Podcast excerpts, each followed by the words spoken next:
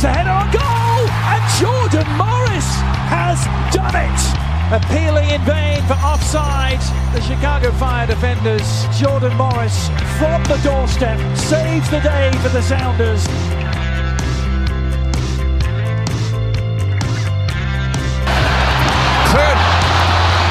A foot race the other way. Look who's running hard after defensively.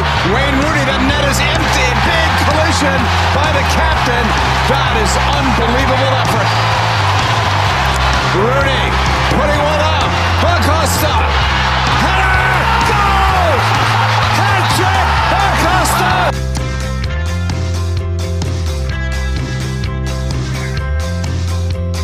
Paul picks it up. Paul's cross. Doesn't get much better than this, folks.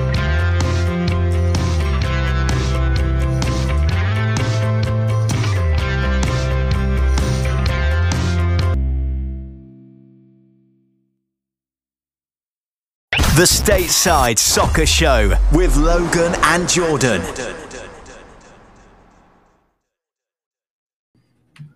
Hello and welcome to the Stateside Soccer Show. My name is Jordan Wiegand, and I'm coming to you from Salt Lake City. And with me today is a man on summer vacation but stuck at home, Logan Stump. How are you, Logan? Oh, I'm doing all right. I uh, Jordan, do they have a lot of salt there? Like I, I've always been pretty curious about Tons of tons of salty people too. Oh yeah, I've always wondered that. Like, do they have a lot of salt? Is there a lot of like, lakes? Like, is it lakes with salt in it? That just confuses me. Haven't seen much of that at 3 a.m. Uh, mountain time Ugh. is when we got like to the shuttle, and it was all you know totally dark out. So tour the the shuttle driver's trying to give us a tour of the city, and he's like, "Over here is this thing." You're like, "Can't see anything." He's like, "That's a good Mexican restaurant over there." That was like the only thing I could see. So was it like Taco Bell or something? no, it's called like Rancherito. Oh, okay. That's good. I don't know. Um, but yeah, it's been uh, it's been good. So uh, I am going to the Salt Lake Columbus Crew game, as we've mentioned tons of times. So I will be there on Saturday. So should be a lot of fun. Uh, shuttle drivers talking a lot of sports. Did not mention Real Salt Lake at all. Oh, that's a shame. He's talking about Jordan Love on the Packers because he played at Utah or something. Uh, talked about the Jazz, which apparently I'm right across from their stadium, so I guess I'll check out that. But yeah, should be good. Uh, so today we'll be talking a whole bunch of what is it, like week 15 of the MLS season, back from the international break and there was one Open Cup game, and then there's Open Cup games coming up today, the day we're recording this, and then we'll preview the weekend matches and uh, get out of here. So, the first game I want to kind of talk about was was just the Sporting Kansas City Nashville game. That was one that was very interesting to me because um, SKC had not won a road game all season. Nashville, uh, you know, has this stretch of home games due to the new stadium, and they are, uh, you know, that's where you want to pick up your points. But unfortunately, they weren't. They weren't really able to in this game. But also, there was a shout for a, a late penalty here. There was actually a penalty awarded, Logan, uh, late in the game. I thought it was a dive. It was reviewed and then given the go ahead. Then Roger Espinoza from Kansas City is messing with the ball, standing in front of Mukhtar, like really just full CONCACAF here. Uh, and then this causes enough delay for VAR to review it again and notice an offside in the buildup, preventing the penalty to be taken. So I want to get your thoughts on this because my thought is I want the call to be right. So it shouldn't have been a penalty anyway. But for me, I feel like there's got to be some sort of time limit of all right. If we we've already reviewed it and gave it the go ahead, we can't find something later just because somebody else is stalling. Because I feel like more people might start doing that. I don't know. What's your thoughts? Yeah, I mean, I think if if you get to a point where if VAR is going to happen and you can just delay uh, anything from being, you know, free kick, free kicks from being taken or penalties from being taken or whatever it might be that's coming because of a VAR decision, whether that be a red card, yellow card, well, I mean, whatever it might be, whatever the decision is going to be, um, it's kind of like just sitting there waiting. Like, could you imagine had this been something along the lines of like, you know, a, a card that if a guy just you know took uh, deliberated and was able to just t- take his time and go, you know what, that might be a red card, and then gave a red card, the people would be up in arms. But with this, it's like you know you're deciding that VAR uh, can have as much time as needed, and then I think the longer you look at VAR, like this would be kind of like if you're looking at handball as well. Um, the more you find, yeah, the more you're gonna be like, okay, yeah, then I guess I guess that's it. Because the harder you look at something, it's like we were just uh, my wife and I just started watching Ted Lasso again, like me again. It's her first time, and um, there's a point where Ted and Beard start talking like about words, and they're just like, "Is that a word? Like, is word?" Uh, and they just keep saying the same words over and over, and they're like, "That's not a word." It's kind of like that. Like it, it, has that instance of like, if you just keep talking about it and keep reviewing it, eventually you're to find problems with it. So I've I've got big issues with that. I think a time limit is warranted in this kind of situation. I think NFL uh, is the only um, major sport that I think gives a time limit for review calls. Uh, I think they've got a time limit. Um, I think it's like three or four minutes. Whereas NBA, like there's been times in the NBA and MLB, Jordan, where we've sat around and waited for, I mean, maybe 10 minutes. Like there's been calls that I've seen go almost close to that. And that's just, it becomes, you know, a slow paced game. You know, those don't do well here in the States. So, I don't know. It'll be interesting to see what they do. But this, uh, I agree with you. It was definitely a, dive. I don't think anything should have come of it. But again, I, I think it shouldn't have taken this long because the, the fact that it did take this long, it kind of makes you question what was going on. You know, what kind of conversations did it start as like, no, this is not a penalty, and then all of a sudden it's like, yeah, it's a penalty. Yeah, for it to, you know, if it was going to be reviewed too, it could, it could have been reviewed for like I want to know why the dive wasn't the reason it wasn't a penalty. They had to go look for you know an offside in the buildup mm-hmm. that they apparently didn't notice until people are stalling. I don't know. It just seemed like a very messy messy VAR thing, which we're not really used to here compared to some of the stuff we saw in England, right? Yeah. Yeah. Where yeah. VAR is really shocking at times. Uh, I feel like it's been better here, but this year I feel like it's taken a step backwards. So I'm not really sure what the issue is. Um, but definitely an issue uh, overall with VAR. Got the call right in the end, which is what we want, but it just stalled ways way too much time. Actually, you know, I was live tweeting this game and I had a tweet ready to go saying like, you know, Hany Mukhtar makes it 2 2. Mm-hmm. And I was just waiting to send it because they were getting ready to take the penalty. And then they're like going to review it. And I'm like, all right, delete, delete, delete, delete, yeah. just in case. And uh, then I started typing about how it wasn't going to be given. And then I just pressed send when that was confirmed. But, you know, and, and I debated that even setting up the tweet. So it really mm-hmm. took a long time for them to get this sorted out. I don't have any minute timestamp, but it, it did take a bit. Uh, the Union get dominated by Cincinnati and lose uh, what they had a, a, lead to make it uh, one 0 They they finish the game one one at Subaru Park. Stat wise, uh, possession and I think shot wise lean towards Cincy, but maybe the XG led to the Union. It was it was something where Union led in like one stat, right? Mm-hmm. So that's why I used uh, dominated by Cincy there. Pat Noonan, by the way, Logan has his Cincinnati team working hard and getting points. Uh, Chris Smith from 90 Men, who's been on our show plenty of times, uh, pointed out on one of his tweets um, over the weekend they're already at six wins and 20 points, 15 games into the season.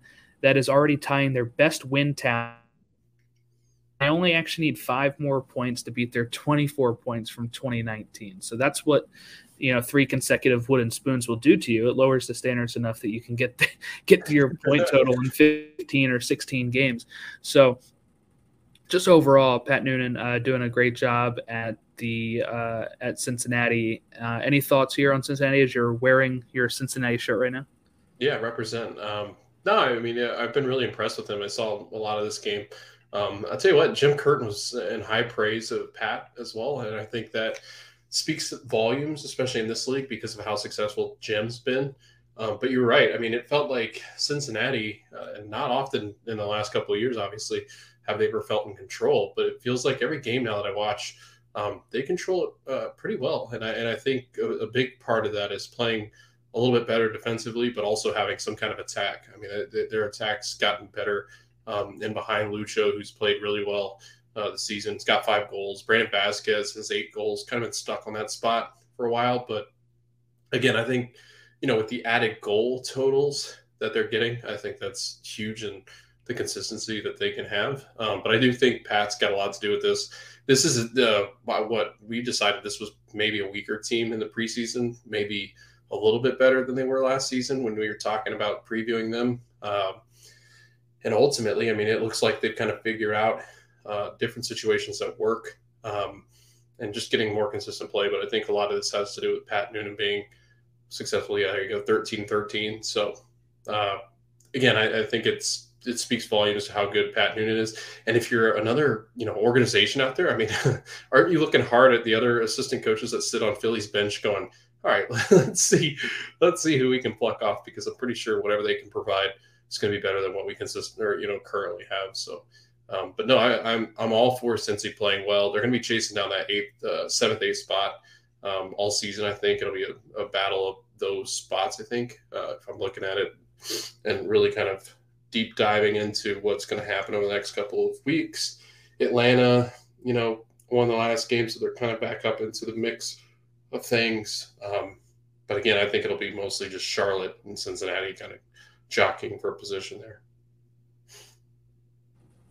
Yeah, they are currently sitting eighth with a game in hand to Charlotte, um, game in hand to New England as well, and they're even on points with Charlotte. So um, and only three behind of New England. So I mean, if, if, they do win, they can climb up there.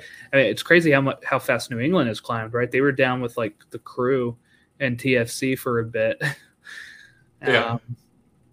And now they're up to uh, up to sixth place in the East. So that's just how the East is, pretty much year over year. but but this year in particular, uh, you know, 13 points separate first and last. Um, and from first to, uh, geez, where do I want to cut this off at? 11th is 10 points. Mm-hmm. First to eighth is seven points. So it's a very wide open uh, Eastern Conference right now. Uh, going to the West, I guess. Uh, my notes are kind of all over the place with what what I have listed first, but LAFC versus Seattle finished 1 1. Seattle's climbing up the West, Logan. Uh, they are in seventh place. They have uh, a few games in hand as well.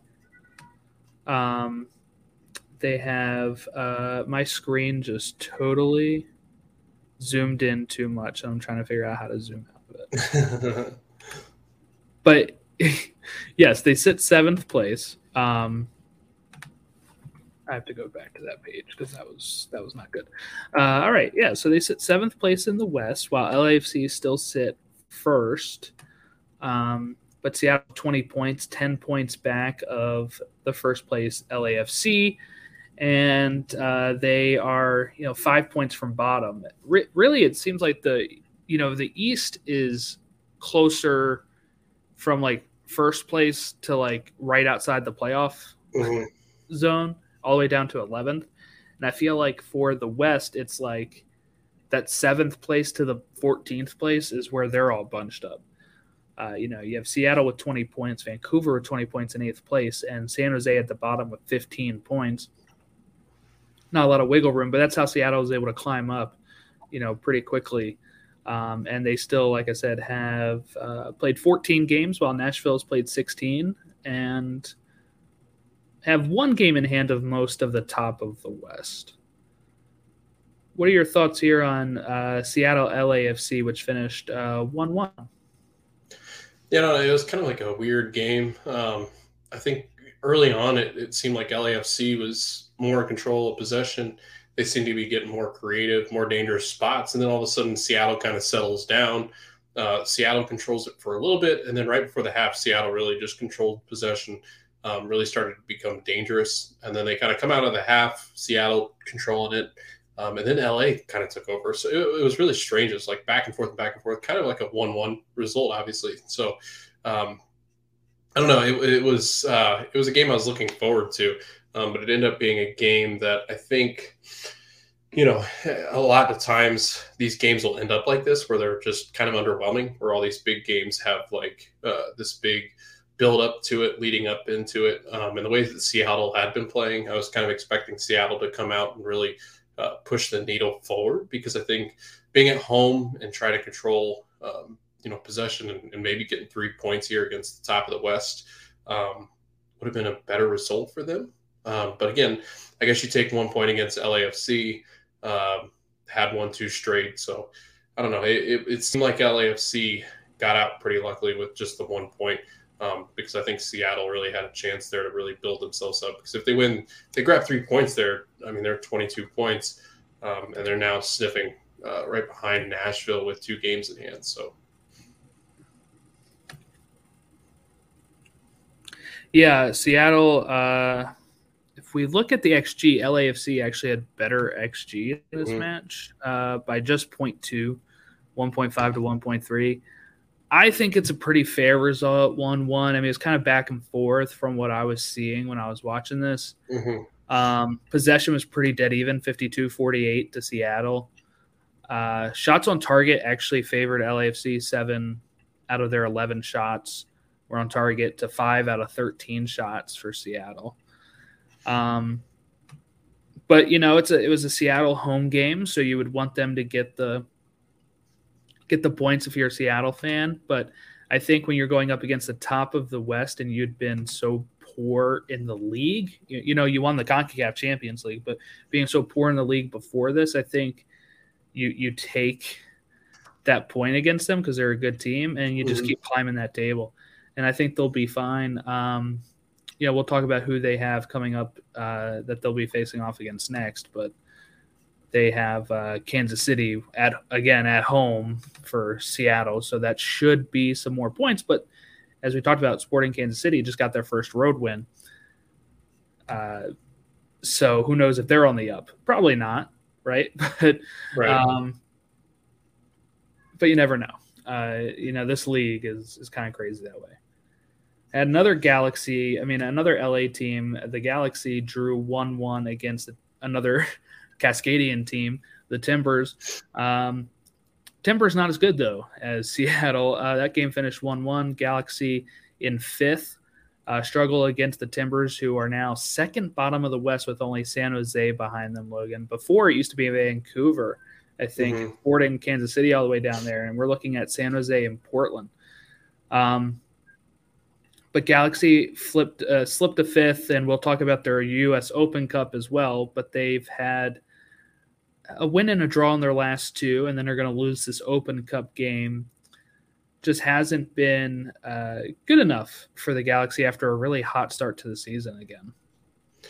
Yeah, uh, and that was a late goal uh, from Galaxy to, to, equalize. So, you know, it, there's moments like, uh, and, and, it happened last year too. Um, there's just moments where Galaxy goes stagnant because Chicharito's not scoring. I mean, it really everything hinges on the fact that he's able to score goals and score them consistently.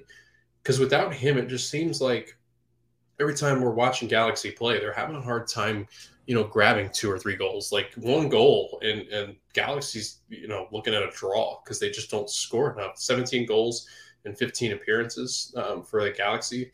I mean, that's just not that's not good enough. Uh, you're not going to win uh, many leagues like that, especially as you get into playoff time. Teams are just going to run you down. Um, and you can't afford to lose out on that top playoff spot, the top four. Uh, and right now they're sitting fifth and not looking pretty. And then you flip over the other side. I mean, these are two, like you said, Jordan, these are two teams that have, you know, in the past have had success. But now Portland, they look awful. Like they're SKC awful. So it's just a lot of these teams that uh, were used to being um, very successful, and had not Seattle run on, gone on that run, we'd be looking on a very weak Cascadian region, which is not normal for us. Well, yeah, because there's been a what a Cascadian team in MLS Cup since Mhm. 2015 or whatever. Right. But I think when we look at it and we see, you know, what was it at the beginning of the year when when it was not fully beginning of the year, but we were kind of approaching maybe seven or eight games where uh, only one, I think, playoff team had, from last year was in a playoff spot. Everything, every other team was like a team that had not qualified for the playoffs last year. Mhm. With LA Galaxy, I, I want to just say I do think they have that goal scorer that can help them when Chicharito is not. It's uh, Jovic, right? Yeah. But they don't play him. They don't start him for No. whatever reason. I, I think he needs to be starting. I think he needs to be um, somehow forced up there with Chicharito. Uh, you have to find a way to make these two play together Mhm. and score goals. Uh, he's got four goals in 13 appearances, and he's only Yeah. had one start, Logan. Yeah. 294 minutes. Yeah, It's a rate of 1.22. And like you said, they have like uh, for what FB Ref shows me is 18 goals in 15 games, Mhm. but you know that's averaging just a little over one goal a game. It's not Yeah. going to be, uh, it's not going to be good enough for, uh, you know, for, for for them to make that playoffs. This is, you know, they were even higher last year, I think, at this time, and they didn't start dropping until much later in the season. So they've got to figure it out because they're really only four points off of falling off. Now, of course, that would take a team like the Rapids or like Vancouver, even maybe Minnesota and Houston to really come up and challenge for that. But yeah, that's how it seems to be going with them. And their big thing, LA's big thing last year was the fact that like they really struggled to defend. I mean, the last couple years they've really struggled to defend. But this year, I mean, they, they've only allowed 16 goals, which is tied for. I mean, if, if you there's two teams tied at 11, two teams tied at 15, and two teams tied at 16. So technically, they're tied for third and goals given up. So it's like, you know, what what's going on? Well, it's got to be their scoring. And like you said, you've got to figure out a way. I mean, I think we've come to the point, right? Maybe LA hasn't because they're just not willing to part ways with the fact that I don't think Chicharito's really like one of those guys you can rely on for, you know, 30 some odd matches anymore. Like I think he's much more of the, you know, you just hope you get a goal from him here or there and you, you using sparingly. Like you said, Jolovich, I mean, it, it seems like you would at least give him a shot, right? I mean, 294 minutes, he's got four goals. The, the guy seems to always be in a really dangerous spot. I mean, it, it just doesn't make sense to me that, you know, and it's because Chicharito has that, you know, that ability to once in a while find a goal that's really crucial to, you know, doing well. Um, but again, I think if you look, I have to look specifically, but I think if you look at Well, his Chicharito, stats- 12, uh, 1,240 minutes, Uh-huh. six goals. It's only two more goals in a Right. thousand more minutes, right? So you, you have to find a way to get Jovic uh, like on the field more uh, yeah, to be able to provide those goals and assists that he does because he also assists uh, a few Mhm. goals while Chicharito hasn't this year. And Chicharito is not really a big assister usually. I No. you know it's like two or three. I think his max is four assists Mhm. from what I'm seeing right now, and that was with uh, Manchester United, 2013. And I like Chicharito. He scored 17 goals last year. Mhm.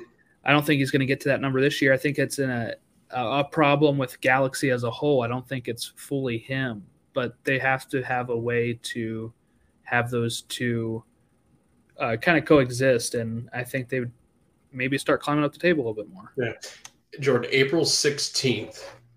Since April 16th, Chicharito has one goal. He scored that goal against Austin in a 4 1 win, um, which usually, I mean, once you get to two or three goals and you start to pounce a team, you really have an easier time scoring goals. But since April 16th, that's now two months, um, he's only scored one goal. Um, and that's concerning. I mean, and like you said, he's not going to give any assist. He didn't have any assists this year.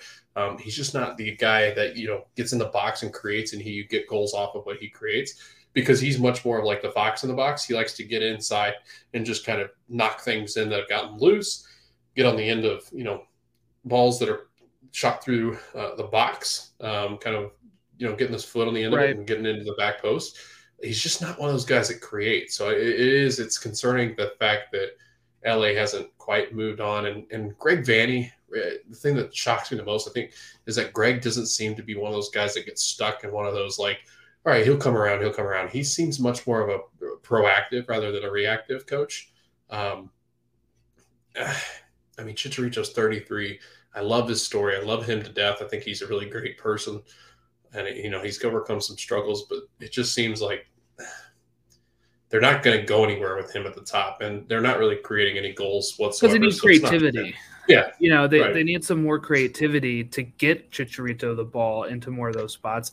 I'm not really sure Yeah. what his stats are when I'm trying to find like XG or whatever. Mhm. Um, his expected is, you know, 7.2 this year. He's at six, so he's pretty dead on. He was a little overperformed last year with that. XG, but without getting, you know, uh, I feel like he's not getting the the chances to really put them away as much. Now, on the flip side, do you think Gio Savarese is hot seat? I mean, it feels like we're finally to a point now where we can really start to talk about him. It's it's really tough to say. I feel because Yeah. he's, you know, he's um, just had them in MLS Cup, right? Mhm. how do you decide when it's just a bad year and I, I feel like he has until next year. If next year they come out this flat and they're this bad then yeah i think he's gone. But i don't think we can really say anything right now. I, I don't see like Vermes obviously is a no. I don't i don't think he's getting fired. Yeah. uh, I don't think Savarese will either. Um, I think that's rough, especially in this league, to be like, well, you just got a stimulus cup, Mhm. And you know, then we got rid of last mid-season. Also last year, we got rid of Ebobisse who's got nine goals uh, this year, and um, we didn't really bring anybody in to help you. Mhm. Their highest goal scorer is Tul Tuiloma. you know? Yeah, right. So- right. I think that'd be really harsh. You know Savarese.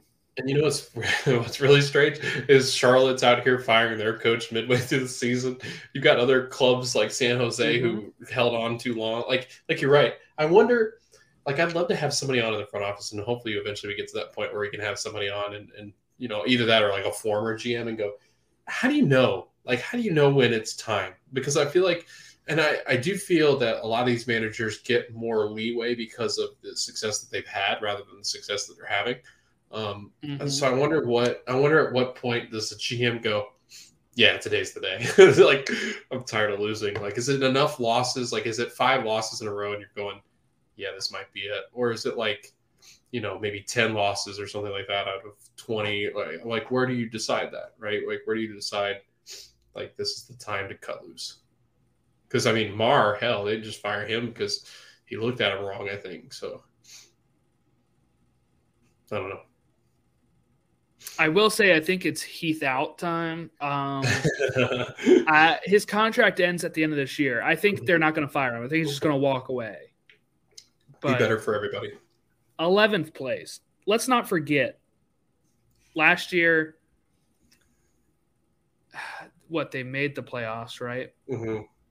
Barely. Barely stumbled in. Well, yeah, they they didn't they weren't hot, but the um 2020 they they were one one game away from like MLS Cup. Mhm. you know uh they let's see where did they finish last year last year they were yeah fifth seed Mhm. um lost to timbers 3-1 got Yeah. knocked out in the first round when we look at 2020 now 2020 was an odd year so maybe that's part of it right but they finished fourth in the west they beat the rapids they beat skc and they lose to seattle 3-2 after having i believe it was a uh two nothing lead. I'm trying to double check that off my memory here, but they had yes, Reynoso in the 29th minute, Dibassy in the 67th. and then Will Bruin in the 75th, Ruidíaz in the 89th, and Svensson in the 90 plus three for Seattle. That was a great game, by the way.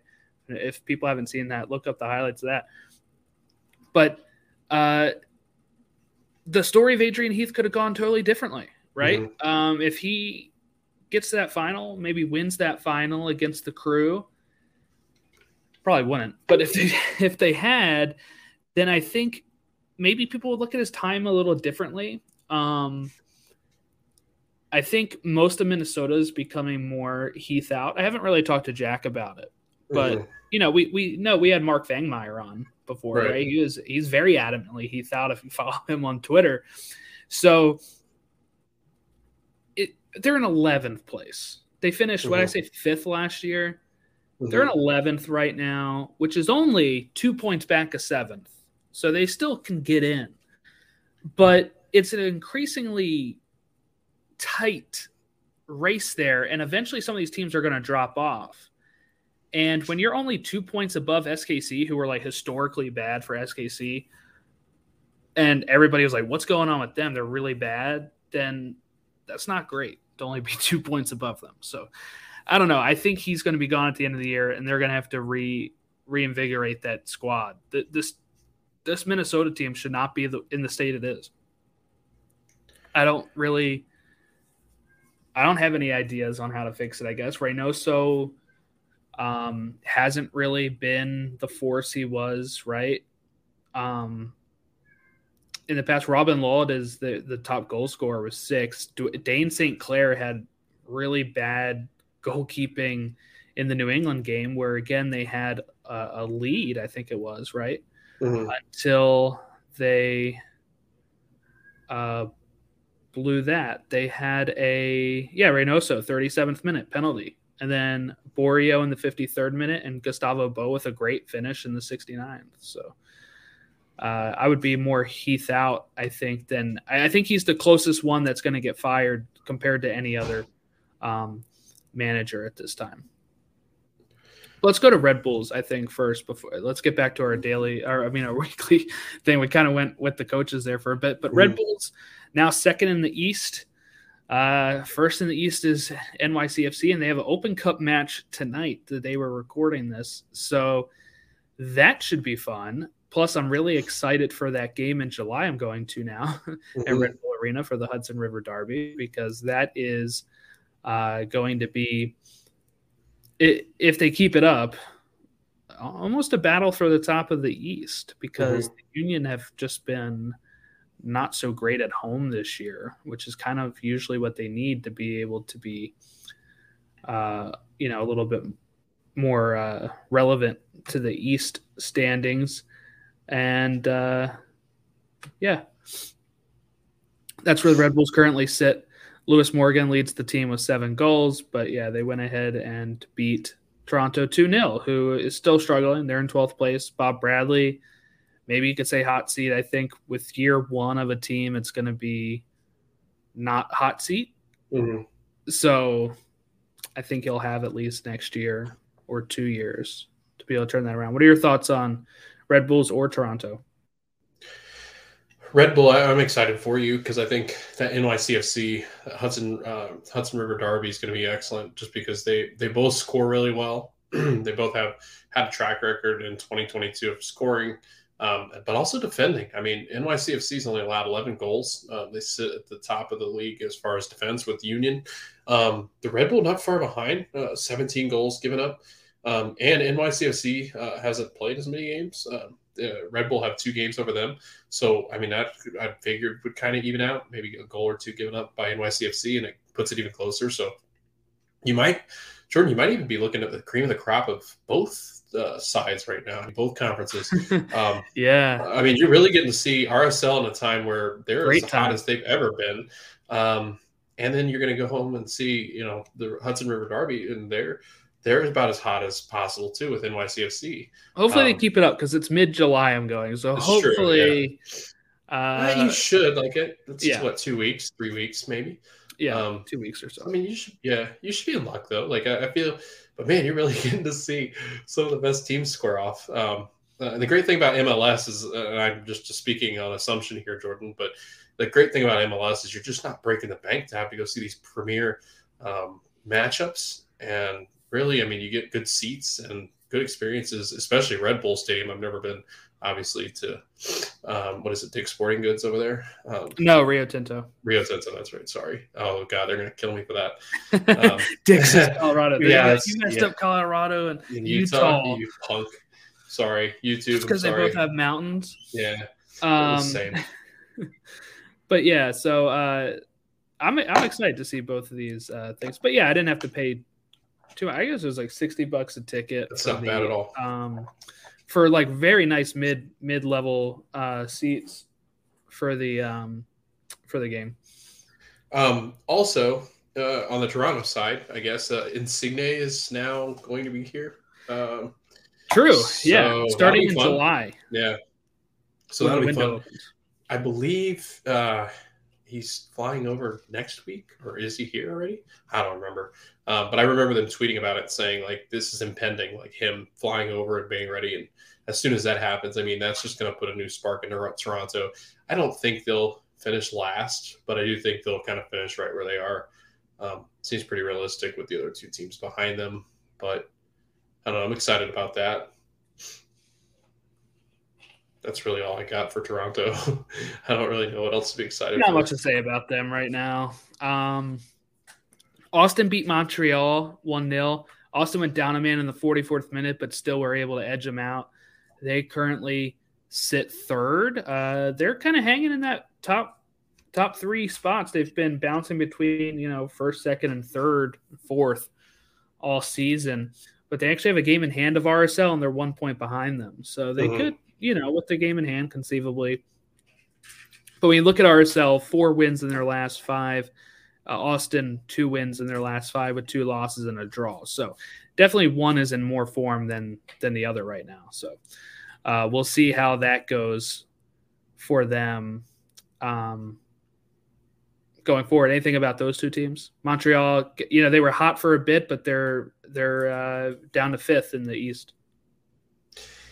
Yeah, I mean, again, it, it really just depends on um, how healthy Mihailovic can be. Um, I guess going through uh, a, a spell here where I don't think he played in, in this last one. Um, I'll have to check the stats. I could be wrong on that. Um, but I mean, a- again, he's had that ankle issue, so it's like, can he stay healthy enough throughout the year? Because if he can't, Jordan, he be, it be again, it becomes like that Hani Mukhtar situation we talked about relentlessly uh, whenever we talk about Montreal. I just don't think they've got enough without him right now playing at that level that he is. Um, so they really can't afford any kind of missed time with with Jordy. But I don't know. Um, Austin feel pretty good about, feel pretty confident uh, in the way that they played. Um, I think they kind of had a little bit of a tougher stretch uh, as of late, very kind of up and down. But I think over the next couple of games, they can get healthy and kind of bounce back up towards the top. But with RSL playing the way they are LAFC being as you know good as they can be, I think it's going to be tough. Crew, uh, they draw with Charlotte. One one crew led in the 45th, uh, 41st minute. Sorry, Charlotte equalized in 49 through Shinyashiki. It's a win and a draw for Charlotte since firing MAR, and they sit seventh. But the crew are currently sitting 11th, Logan, but they're bringing in Cucho Hernandez, Colombian uh, player. He's 22 years old, coming over from Watford, by the way, uh, where he played in 25 matches, but only played 1,147 minutes. That's uh, less minutes than what Chicharito has played this season for the Galaxy. He's got five goals and two assists. Uh, so, pretty good amount of goals and assists for as many minutes as he's playing. It's kind of even with what Chicharito's giving, but at a level at the Premier League for Watford. And, and also, Watford's not a team that was playing like super thrilling uh, soccer, to my knowledge, when I watched them.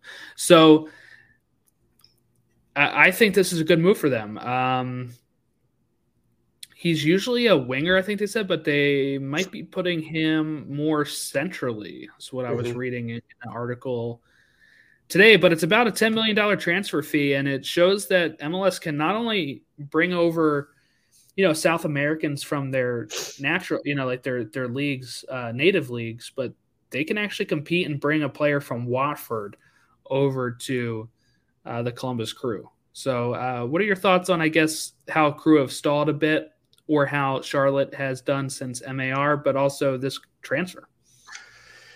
Um, like I, I get the I get the hesitancy and behind the transfer. Anybody that's not a Crew fan, um, uh, was pretty adamant about the fact that he's only had five goals as his most um, since he was a younger kid uh, when he was playing in a lower league, and I guess it's La Liga's lower league. I don't know. Um, but again, I think it, he had 17 uh, yeah. uh, in the Segunda division. Yeah. Uh, but that was again that was only that was around 2,896 minutes. So right, he actually he scored a lot for that for that mm-hmm. many minutes. But uh, th- he played 35 games and he played started 33 times. He has right. not started that many games since then, really.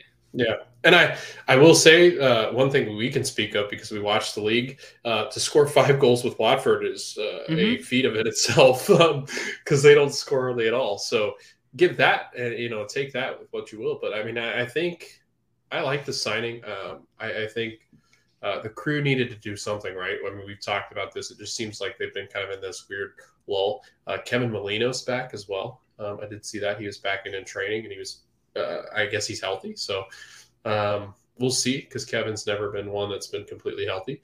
Um, but if that, you know, you add back that, um, at least some of that, because uh, he's not going to get back all the way to 100% because he's been out for a year and a half. Um, but I, I, think with all this going on, um, and with where the Crews sit currently, Jordan at 11th, um, and they're only three points out of the playoff position, I, I, think they're one of the teams that if this signing goes well, this could bounce in the right direction. Uh, and you could be looking at a crew team that sneaks into the playoffs, and you know what happens with a crew sneak into the playoffs. So, yeah, no, I, I like this signing. Um, it does show that the MLS has some signing power now. I mean, this kid was once touted as a really good prospect for the Colombian national team as a youth. Um, so I like this. And then as far as Charlotte's concerned, um, I just don't like the way that this is going going. I guess the the firing is weird, and while they might not have liked him as a manager, I do still feel like he was a good manager. Um, so I guess it'll just depend. I don't want to overreact because they've only had two games without him, but mm-hmm. so far I'm kind of indifferent. I I, I get it. Um, it's chemistry, but I don't really like the firing. Well, what what what I'll say here about Cucho too is uh, with that Watford team, he was mm-hmm. tied for second in most goals scored. Uh, so first place for last year was Emmanuel Dennis uh, yeah. of Nigeria, ten goals, six assists. Joshua King had five goals. Uh, Sarr, Ismaila mm-hmm. Sarr had five goals, and Cucho had five goals that's almost all of Watford's goals. Three from Pedro, one from Kamara, and one from uh, I guess Kaka, and then two from Sissoko. So that's all of their goals. So uh, for if people are a little worried about him only scoring like five at Watford, that is literally the second most on the team. Yeah. So I think that'll be that'll be fine. But you know, depending on how he does with it, it could be a Lodeiro type signing. It could be a Reynoso type signing where they come in and, um, you know, change the change the scope of the team. And I'm not saying they'll be as impactful as that because they're more creative than he is. I think. But what I mean by that is, you know, Lodeiro Sounders were struggling in 2016. He comes in, they win MLS Cup, right? Mm-hmm. Um, Reynoso, that team was struggling. Uh, you know, was just on the cusp in 2020. He comes in and makes a deep run into the playoffs. So it could be that kind of level for them. We'll, we'll see. It could save Caleb Porter's job here. Um, yeah, really good. Uh, alrighty, so let's go into Orlando. Orlando hosted Houston, I think. I think it was a hosting, right? Um, mm-hmm. Two one victory for Orlando. Kara scoring twice. He's up to six goals now. Uh, it's pretty even in possession, but the XG favored Orlando pretty heavily 3.21 to 0.72. Uh, maybe a good start here for at home again for Orlando, mm-hmm. who'd been kind of struggling at home recently. They're in fourth place, so they're still at a home playoff spot right now. Uh, and they've only had one loss in their last five. Are you feeling any more confident about Orlando? Yeah, um, a little bit. Uh, Antonio Carlos is seen back in training too, so that helps tremendously with their defense. Who's who they've kind of, you know, they've kind of struggled, not not up to their normal snuff as far as defensively. Um, and I feel like if Orlando's going to win games, they've got to do it defensively um, and then create chances on the counter um, and kind of punch back at teams because they're just not they're not a team that really have you know what it is. I think it's it's more of like they don't really create from open or in, in space very well. Like I, I, just feel like if they get stagnant and have to create their own um, third, I just feel like they have a harder time doing that. Now that being said, if is going to score like this, it becomes easier because I, I think with the finishing rate um, that he has, I think it becomes more um, simple, uh, simplified, I guess, their attack because I think at times there's just so many things going forward. It, it, it becomes like who's going to score or who's going to take the shot because I don't think they know half the time. So it, it becomes a lot of that. Um, I feel better though when they score goals. It really feels good, especially when you have that expected goal um, differential because I, I think that's a big thing with Orlando City is they just don't score enough even when they defend. So anytime that we can get good goals, um, especially from our leading man, um, I think it's going to help Orlando. Um, and plus, I think Houston had been playing well. They haven't been great lately, but to kind of beat a team that had been playing pretty well, um, I don't know. It'll. I guess we'll see. But I still don't think Orlando City is in the fourth spot when we come playoff time. So could be interesting. I feel like I feel like really outside the top three, nobody really wants that four spot. What I mean by hmm. that is it's just kind of up in the air. It's just kind of been up in the air. Right. Orlando, Montreal, New England, Charlotte, Cincy, one of them can grab it. Chicago beat DC one nothing in a battle for the bottom, Logan. But guess what? Chicago won, but they're still still bottom. Uh, they, they also have a game in hand. Uh, uh DC has a game in hand mm-hmm. as well. So uh, hmm. Chicago's played one more game and is still even on points with DC. But that's a win out of one win out of their last five for Chicago, as DC is not one in their last five. Przybylko and Shaqiri are still the leading goal scorers with three three goals uh, for Chicago. So not not great for Chicago Fire, who really need to turn this around somehow. It's a big market. It's they're back at Soldier Field. They they've got to find a way. Their their attendance is actually pretty decent, seventeen thousand. Mm-hmm. It's just they need to start putting some. I don't know, better product on field. They're going to lose Gaga in like a year or less, right? Yeah. So that they, they don't even have an exciting young player that they'll be able to tout soon.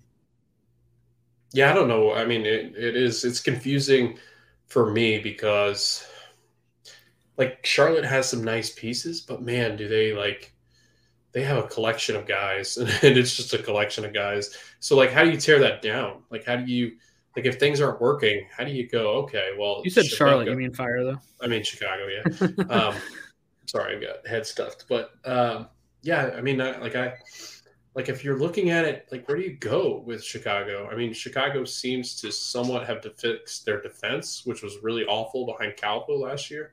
Mm-hmm. But now it's like we can't score, and they literally spent the whole offseason, Jordan, buying attacking players. Yeah. so, like, I, I told them though sh- that Przybylko wouldn't be enough. Right. You know, everybody was kind of shocked. Like, why would Union want to get rid of one of their high goal That's scorers? Why? Because he doesn't create a lot mm-hmm. of the mm-hmm. chances. He's he's going to be there to put them away, but sometimes he won't even do that. But you know, he's got three goals. All right. Uh, DC, by the way, just directionless is how mm. I would hmm. describe them. You know, they get rid of Losada when they were actually they were up there. They were up in the table when that happened. Do we remember that? They were they yes. were kind of a little more mid-table. Yeah. And, and they completely plummeted. So, as much as they may not have liked his style or liked his fitness stuff, uh, it worked for them for quite a bit, and then they drop off. Whitecaps beat Dallas. Dallas is struggling. Logan, mm-hmm. three losses in their last five. They slipped down to fourth. I think they were like second a few weeks ago when we did one of these podcasts.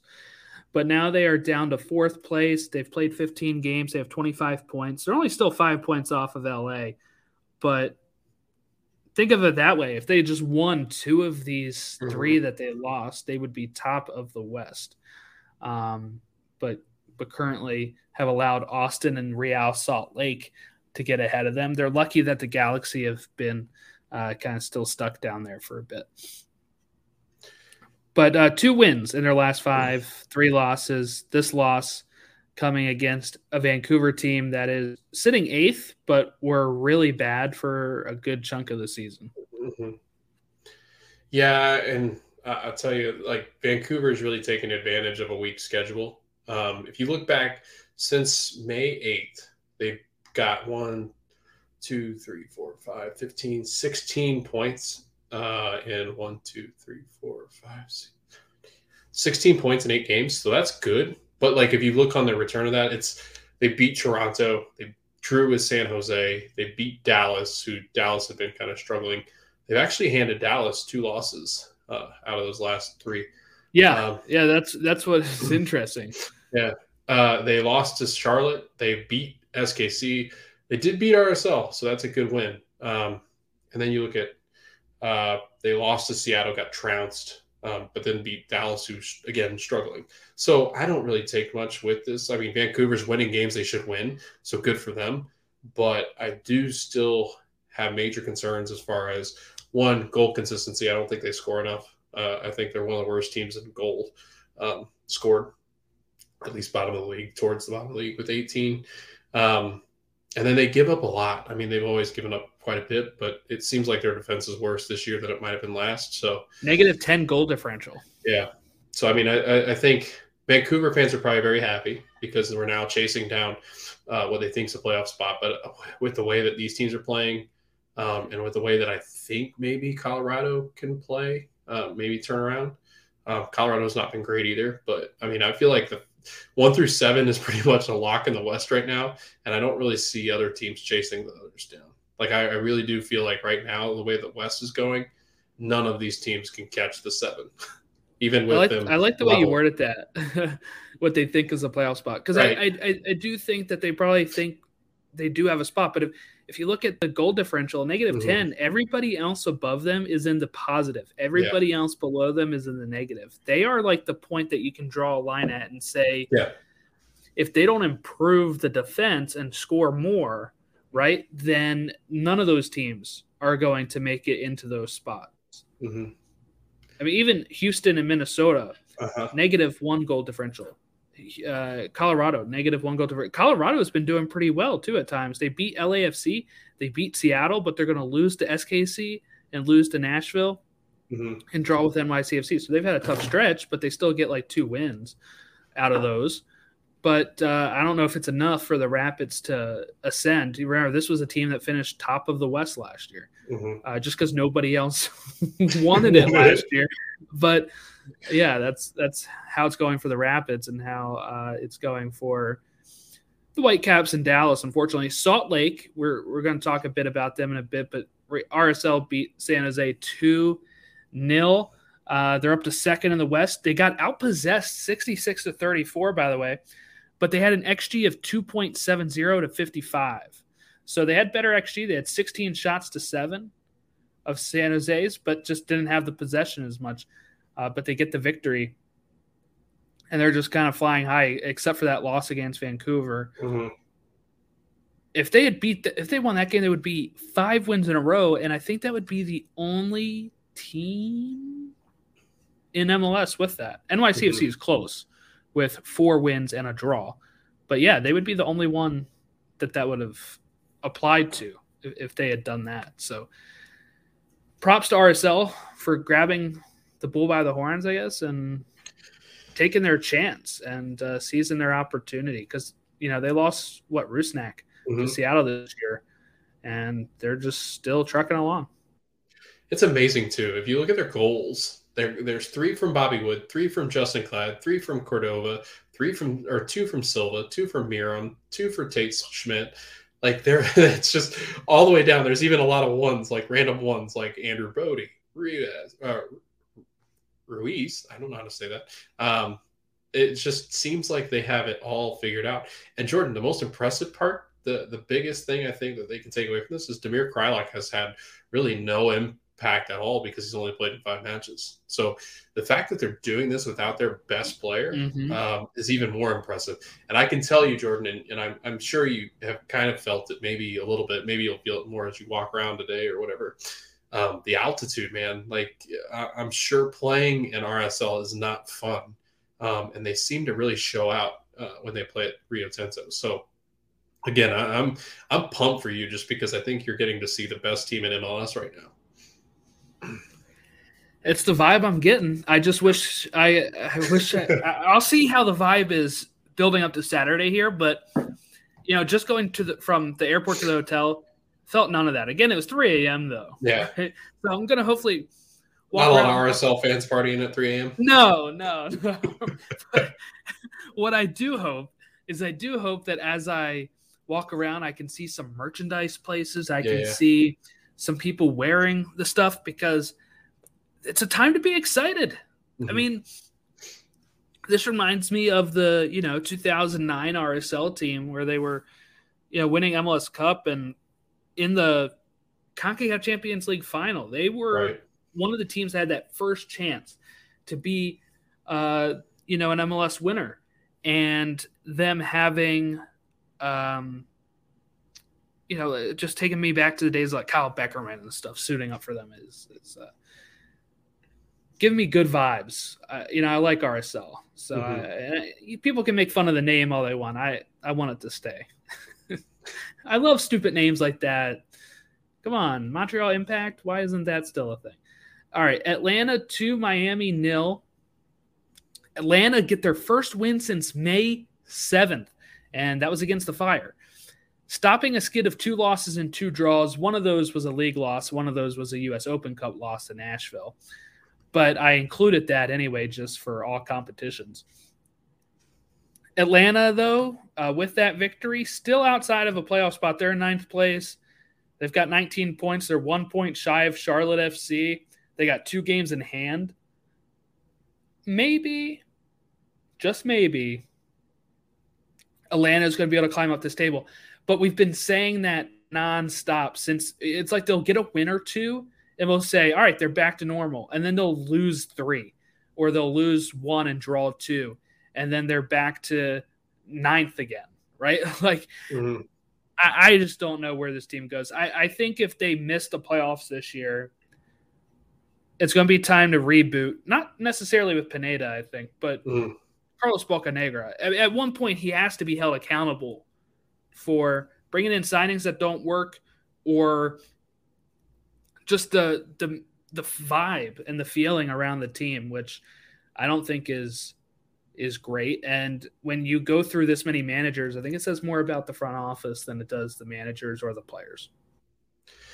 Yeah, I mean, it's been a month for Luiz Araujo, um, who's been back from that injury that he had early on the season. They get Josef back, and he got on the score sheet in Tuesday's match when they played that American Insurance banner, just grab a banner, That's right. tur- Yeah. trophy or whatever. Um, and he assisted a goal and got a goal. Um, so, I mean, Josef is back. However, Jordan, we all know the story with Atlanta United. When a player comes back, how long until the next one goes down?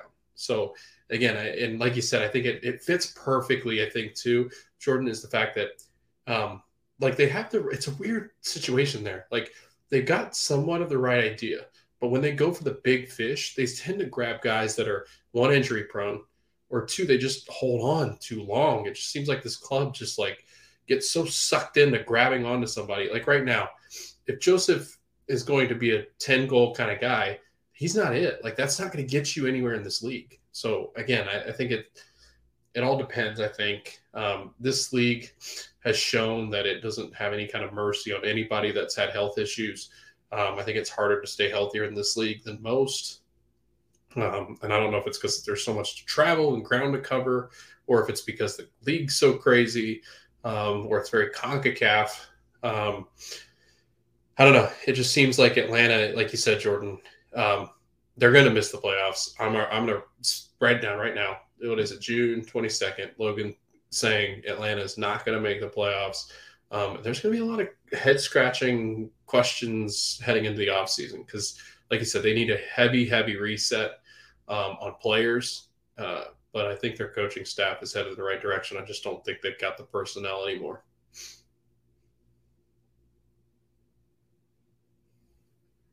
Something that was interesting, I think it was Tom Bogert who had posted um, on Twitter, and I was trying to find it, like a list of the top uh, signings in MLS history. Here it is. Yep. Mhm. And few of them are Atlanta signings that just didn't pan out. Right. Pity Martinez, Barco, and you also have ones like um, Pizarro and Brenner. You know, who've kind of been more up in the air. But well, Lu- Luis Arrizio, uh, Araujo, Araujo, uh, Araujo. Yes, Yeah, there you I- go. I'm so I can't say that name able either. to pronounce names. It's That name is not- insulting. No, it's not Um, because uh, actually I was listening to the allocation disorder, and I think it's I want to say it's Sam is the one that doesn't pronounce names right because Paul makes fun of him. Oh one of the yeah, yeah, yeah. Like they go after Yeah. each other for it because they don't know how to pronounce names. but you know um I, I think when i look at that list right and also thiago almada Al, almeida is also up there for atlanta united right so how many of those are atlanta united players how many of those are players where they're coming over here and then just not actually making a big difference into the team and that's what i worry about with the with the chuka uh chucho um hernandez signing is because I looked at that list of names. I'm like, that's not inspiring right No. now. Like, if I'm a crew fan, I'm like, okay, well, hopefully this guy pans out because the rest of them have not been, uh, which is unfortunate for when you're looking at this list. And you know what? I'll share the images of it right now. Uh, I'll just share the screen for it because I do think uh, it could be. There you go. This is the tweet and how much there are. You know, Almeida, 16 million, Pity Martinez, 15.5, Barco, 15, Pizarro, 12. That's Miami. Brenner, 12, Cincinnati. Pozuelo, um, Toronto. Probably the only one that's really made a huge impact, right? Chucho Hernandez at 10 to 10.5. And then um, Ara- Aragio, right? Is that how you said it? Arujo. Arujo. Damn it. 10 million. Okay, so what's really 12. confusing is his his is Arujo, and then the kid for the U.S. is Arajo. I don't get Yes, why. yeah, that's why I get, yeah. I don't understand it. But go ahead. But there you go. So like what? One, two, Yeah. three, four. Four of the top eight are Atlanta United players. It's damning for this. Well, For it's damning for that club. Huge, huge number of money, and that's what I'm talking about too. Of at some point the front office has to be held accountable because yes, you can say they're spending. Arthur Blank is spending. The team is spending, but they're not doing it. It's it's ambitious, right? Everybody thought Pity Martinez would be huge here. Everybody thought these players would be great players here, but something is not working with that. And I, I do think that has something to do with Atlanta as a whole and and that structure. But I don't want to too much time on Atlanta. Uh, we talked about the Revs beating Minnesota. Uh, what I what I also want to say about this, I looked at the XG stats, Logan. So the Revs win two to one, but Minnesota United had a 1.4 XG to New England's 0.4. Not great. No. not great for Minnesota to give up that game. But that was also Matt Turner's last game, last Mhm. home game. He played on the bench Yeah. uh, as he's on his way to Arsenal. Rumors were Arsenal didn't want him to play. I don't know how valid that is, or if it was just. Um, I, I assume that's the case. He Yeah. had to go over and do his medical anyway. Imagine if he got injured Mhm. in that. But great finish by Gustavo Bo to win the game. So just uh, great, great finish there. NYCFC draw with the Rapids, and again, this is what I'm talking about. The Rapids have kind of been pretty, pretty decent lately. I don't know. That's uh, they just need to be able to shore it up a bit to to get into a playoff spot. I think. Uh, and then the last thing we have to talk about before we preview stuff is the U.S. Open Cup. Sacramento Republic beat the Galaxy 2 1. Not a great game from Jonathan Klinsmann. Um, but uh, yeah, that's uh, that's what we were rooting for, right? We said Yeah. that would be great. US now, if the Union Omaha can beat SKC, we will have guaranteed a USL team into the final. And that is key. That would be great for the US Open Cup and it'd be great for storylines. It'd be just great for everything. And is it is the US Open Cup winner given a spot in the Champions League? Yes. Yes. Could you imagine? Oh, that'd be great. I, I would. That's like, why I it's so frustrating, but- right? Galaxy go out there without starting Chicharito. Yeah. You know, they, they go out there. These teams don't care about the Open Cup, and Mhm. then it's the easiest route to a Champions League spot, Logan. It's easier. That's why all these Union fans were really upset when the Union got knocked off to Orlando because they didn't play. We didn't play our best players, Mhm. and when we did, when we put them in, it was kind of like too late. And this is the easiest way to get in there. We we can make. We're going to make MLS playoffs. The Union are going to be in the playoffs, right? It would be a disaster if they fall out of a playoff spot. Yeah. So they're going to make the playoffs. We're not going to win the supporter shield. Try to win a cup. I mean, especially this means a lot to Union fans that I know because we've been in that final three freaking times and lost each time, two of those at home.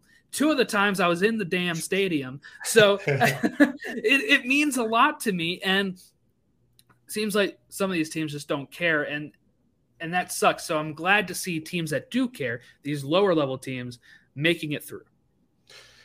Hudson River Derby tonight, uh, eight o'clock for U.S. Open Cup. So Yep, six o'clock fun. my time. yeah. Oh yeah. I'm like what? I'm in Uh, mountain I time forgot right where you now. were. I was like, what?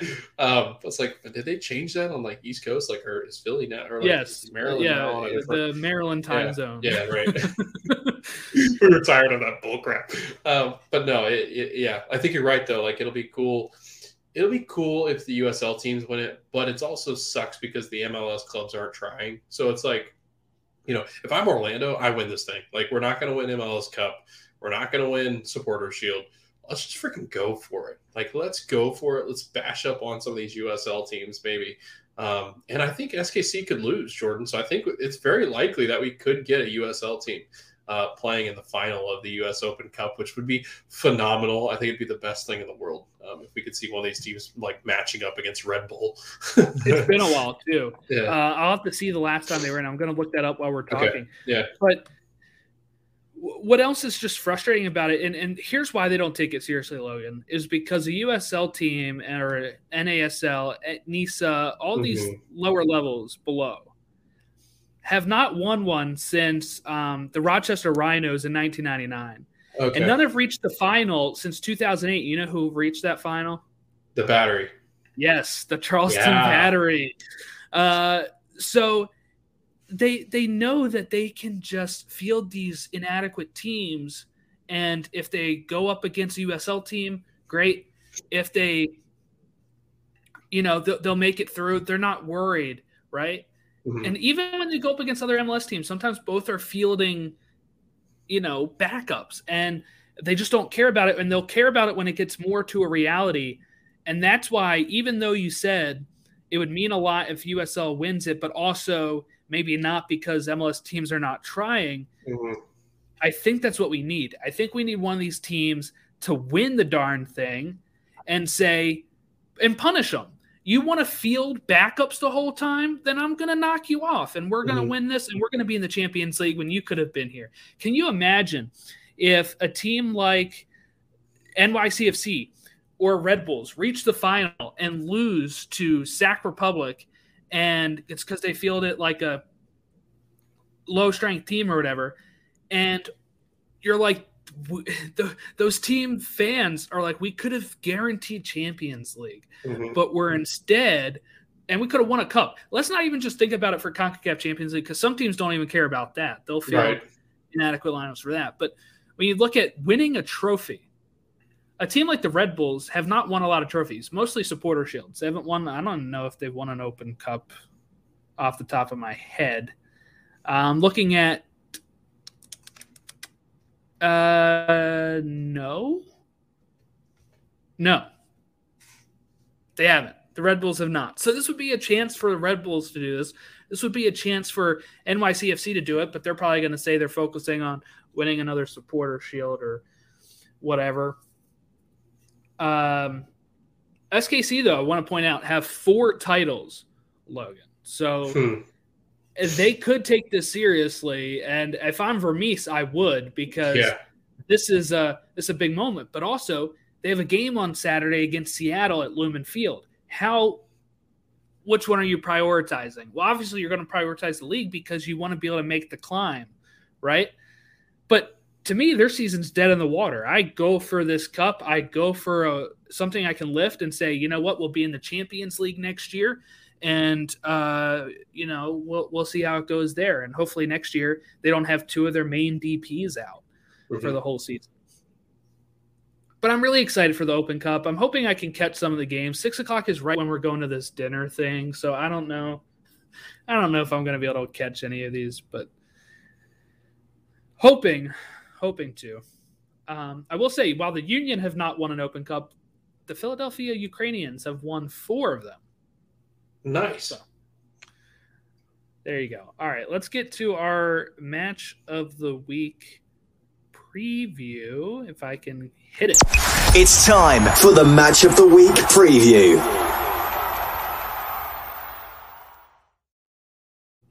Match of the week preview is where we preview the matches of the week.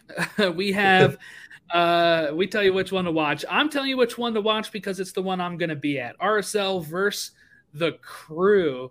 Uh, one reason is because I'll be there, so look for me on TV. But also, two is RSL is playing so good right now. We talked about it already. They are must watch.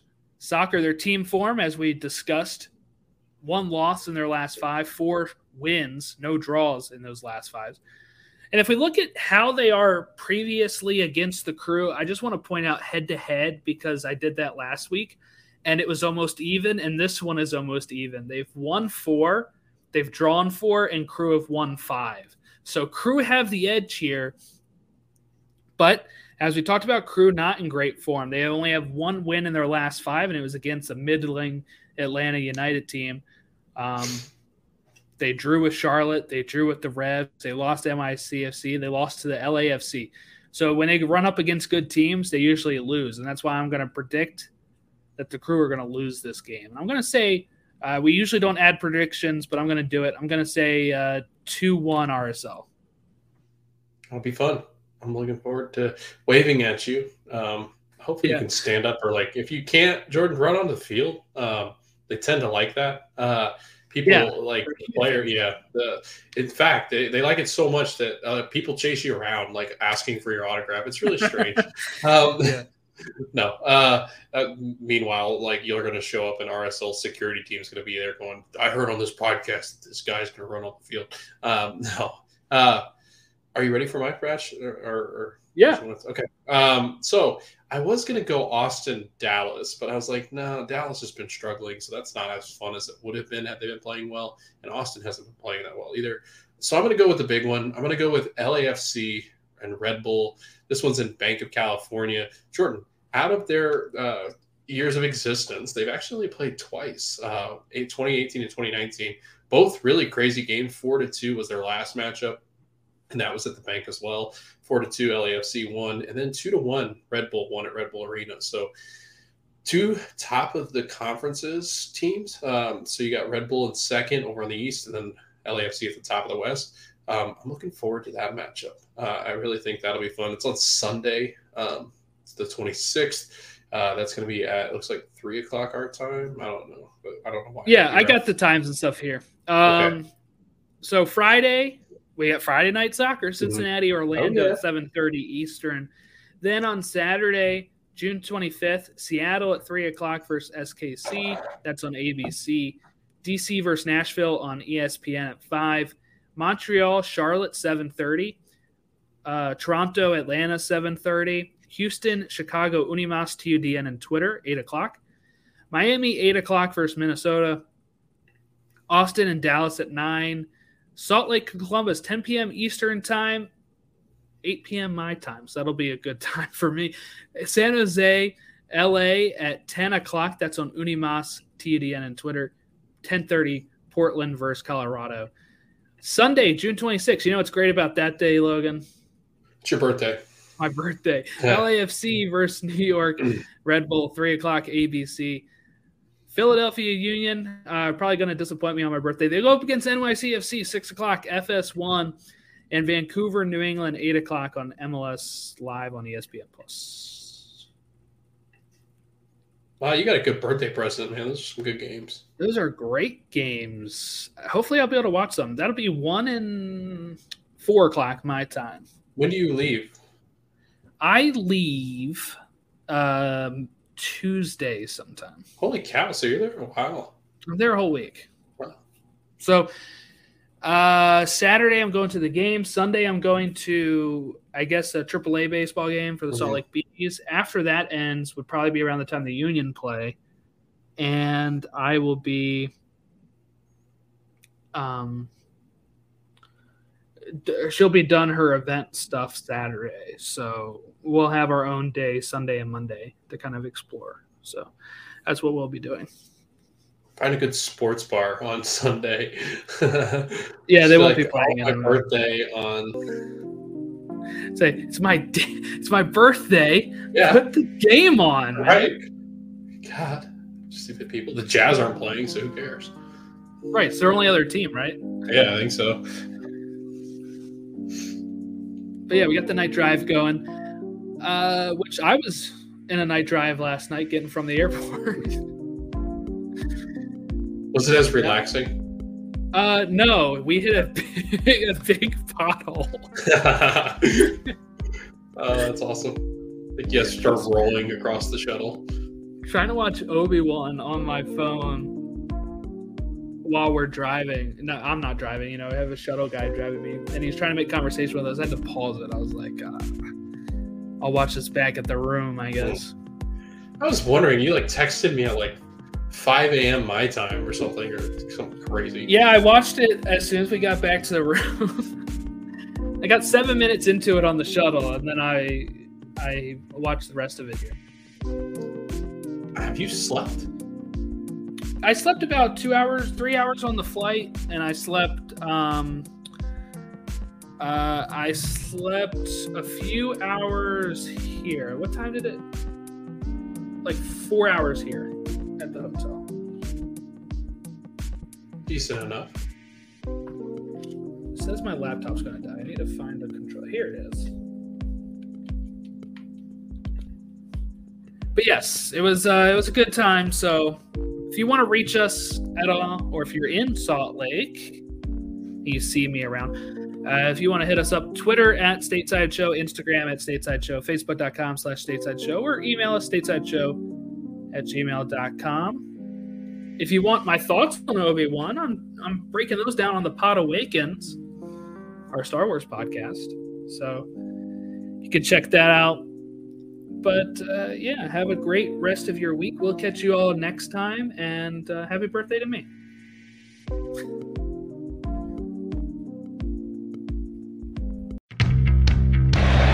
Kamara throwing his body in. It's going to fall for Ibrahimovic. Oh, come on! Come on! Thank you for listening to Stoppage Time Soccer Show. We hope that you continue to listen to our show as we recap the U.S. men's national team, Americans abroad, MLS, USL. This is Stateside Soccer Show presented by Stop Stoppage Time Soccer Show. Have a good one.